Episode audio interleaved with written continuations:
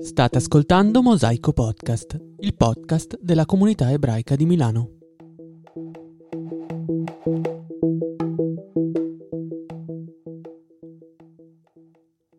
Un artista deve essere giudicato soltanto in base alle sue opere o in base a quello che dicono su di lui, o in base alle voci, ai pettegolezzi, alle leggende metropolitane.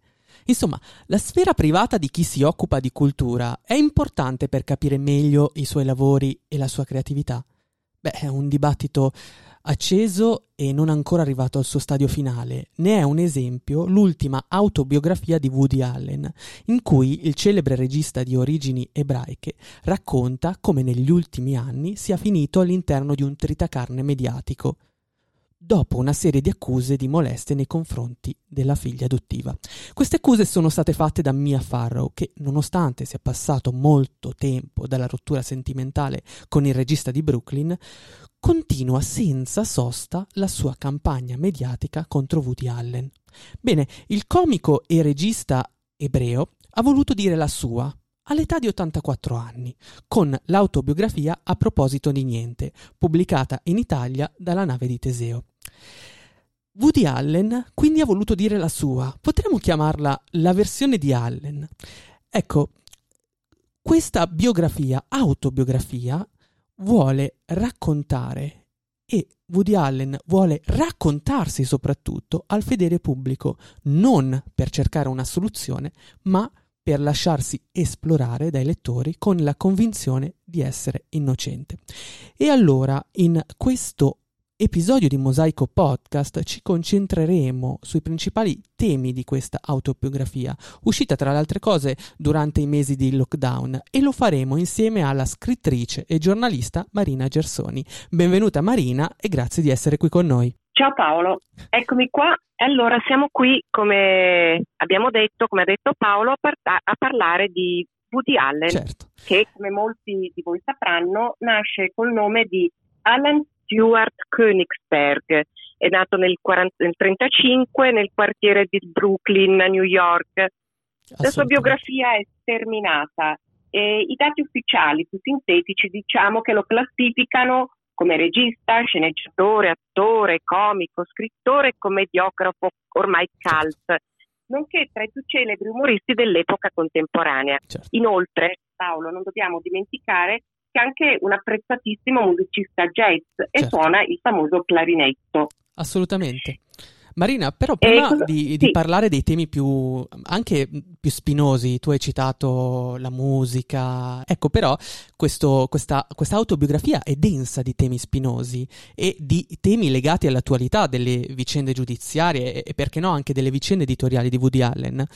Però all'interno di, di questa autobiografia c'è anche la narrazione del, del, primo approccio all'ebraismo del regista, no? Ecco, cosa possiamo dire del background ebraico di Woody Allen e come poi si è trasformato negli anni della sua attività cinematografica? Allora, come premessa bisogna dire che la storia di Woody Allen viene da lontano, Sì. è una storia di eh, che risale, è una storia di generazioni. Sì, Eh, Woody nasce infatti da una famiglia ebraica di origine russo-austriaca tedesca e di modeste condizioni sociali. No? Eh, infatti i suoi nonni paterni erano immigrati dalla Germania alla fine del XIX secolo sì, ed erano degli ebrei orientali ashkenaziti di lingua tedesca, ebraica e yiddish. Ehm, la sua biografia appunto racconta di questo padre che era Martin Königsberg, un incisore di gioielli che lavorava presso un orafo, poi ha fatto anche il cameriere a Manhattan e infine anche il tassista. Insomma, era un uomo che anche lui definisce un po' pasticcione, ma molto buono, molto insomma, una persona che lui ricorda bene. La madre invece che lui ricorda come donna severa, Nettea Cherry, o Cherry, sarà stato am- sicuramente americanizzato, era una contabile presso un fiorista e proveniva pure lei da una famiglia ebraica emigrata dall'Europa. Poi aveva anche questa sorella Letty, che era nata nel 1943 e che è stata praticamente la produttrice di tutti i suoi film.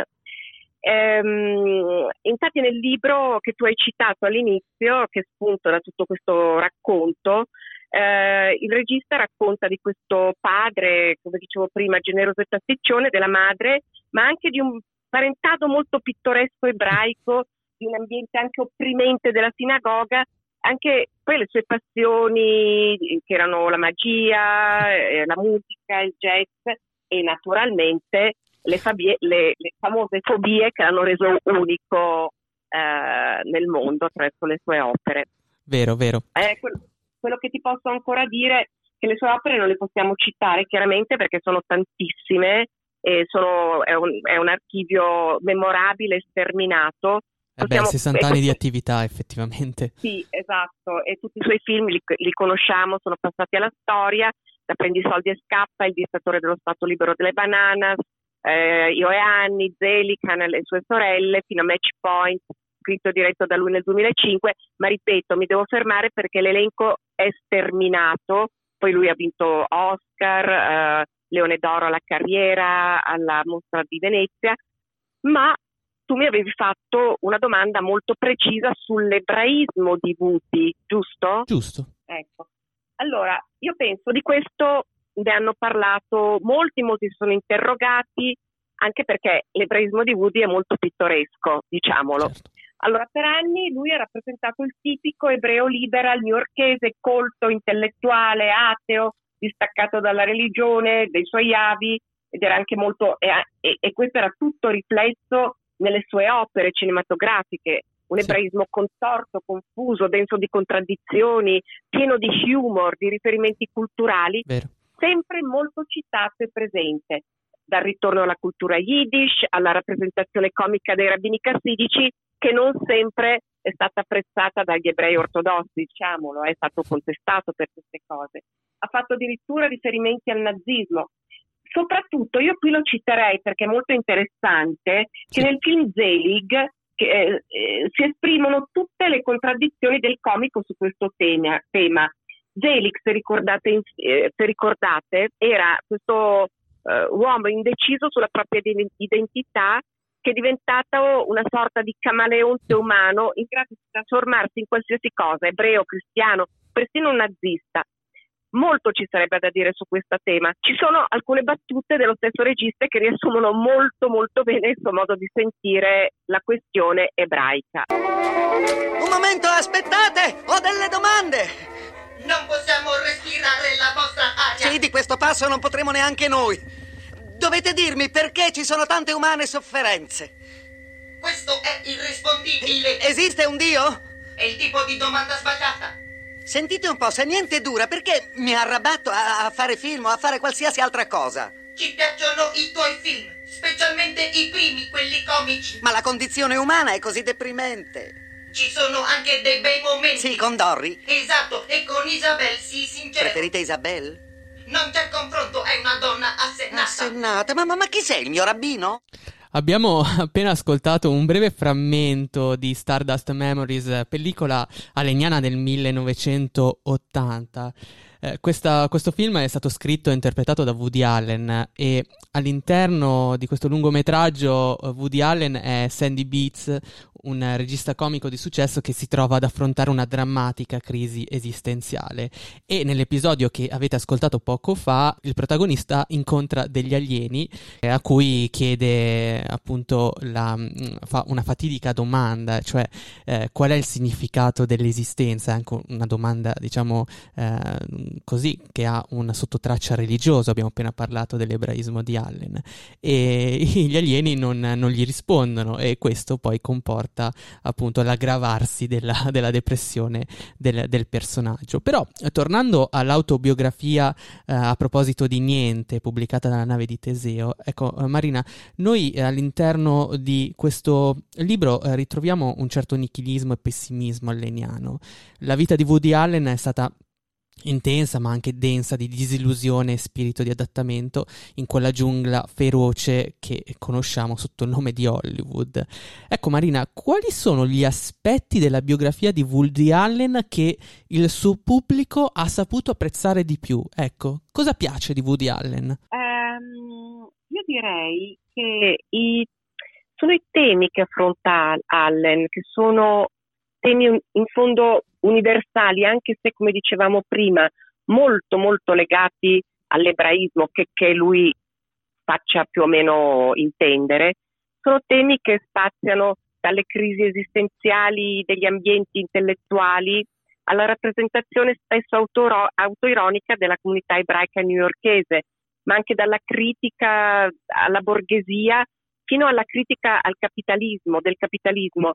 E rispecchiano tutto questo rispecchia la sua passione che lui ha eh, della, per la letteratura, per la filosofia, la psicoanalisi, la musica, come dicevamo all'inizio, la musica jazz, il cinema europeo. Lui era molto affascinato dal cinema europeo, gli, gli piaceva molto Bergman, per esempio, no? e, e, e, e, poi anche la, su, la, sua città natale, New York, eh, dove vive e dove vive tuttora e dalla quale trae continua ispirazione. ispirazione. Però, quello che dicevo sì. prima, i suoi temi sono talmente universali in cui è molto molto facile immedesimarsi e soprattutto eh, anche per la sua capacità di trattarli con leggerezza, cioè trattare con leggerezza la paura, la morte, le angosce più profonde, le nevrosi, l'inconscio, il mistero della fede, la banalità e le difficoltà della vita quotidiana, le frustrazioni, le ambizioni, insomma la complessità della vita e della natura umana. Tutto condito con delle battute storiche che ormai conosciamo tutti e che sdrammatizzano. Ecco, questo sdrammatizzano provocando delle grandi e grasse risate liberatorie. Questo credo che sia la formula per cui Woody piace e continua a piacere nonostante le critiche e il gossip che sono tutta un'altra cosa. È un termine troppo debole per... Ecco, io ti stramo. Mm. Sai, ti adamo, ti ab- ab- abramo. No, troppo debole, io, io dovrò inventare. Certo che amo, perché non ci credi? Non lo so. Annie e io abbiamo rotto e io ancora non riesco a farmene una ragione. Io, io, continuo a studiare i cocci del nostro rapporto nella mia mente e a esaminare la mia vita cercando di, di capire da dove è partita la crepa.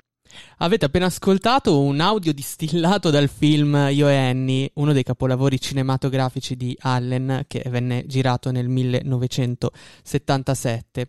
L'amore è un tema spinoso nella carriera di Woody Allen, questo lo sappiamo. Nell'autobiografia, sotto esame, c'è ampio spazio per il racconto dei suoi matrimoni e delle sue relazioni. Ecco Marina, quali sono le donne a cui si è legato di più? Allora, devo dire che ho dovuto fare un'indagine perché io ero rimasta legata, lo dico sinceramente, ero rimasta legata alle ultime eh, scandali, cose, certo. perché sono, è quello che colpisce alla fine di più. Però poi ho scoperto in realtà che lui ha avuto una vita col femminile molto molto intensa di fatto era sensibilissimo al fascino femminile e doveva saperci anche molto fare. Nel memoir che hai citato a proposito di niente, eh, lui racconta dei suoi primi matrimoni, ironizza, ironizza decisamente sulle nevrotiche nozze giovanili con la studentessa Harlene Rosen, di cui ho visto anche delle foto su Googlando, e sembrano veramente preistoriche, e poi il matrimonio con l'amatissima e credo che fosse anche molto divertente, Louis Lasser o Lasser o Lasser. Eh, poi Woody descrive la sua storia e l'amicizia lunga, eterna, di grande stima con Diane Keaton, certo. che tutti sappiamo chi è, non ha bisogno di presentazione, per arrivare al, fino alla relazione personale e professionale con, la, con Mia Farrow, la, le, l'attrice eterea dai capelli biondi, gli occhi azzurri e il viso angelico, che forse è stata la più amata, così dicono, ma anche la più odiata. Si sono innamorati follemente eh, all'inizio nel 1980, un amore che è durato fino al 1992 sì. e la Farrow è stata la protagonista di molti dei suoi film ormai dei cult classici fino alla loro burrascosa rottura che come hai detto tu Paolo l'industria ha preso al volo per farne il titolo del secolo certo. e ancora oggi ringrazia.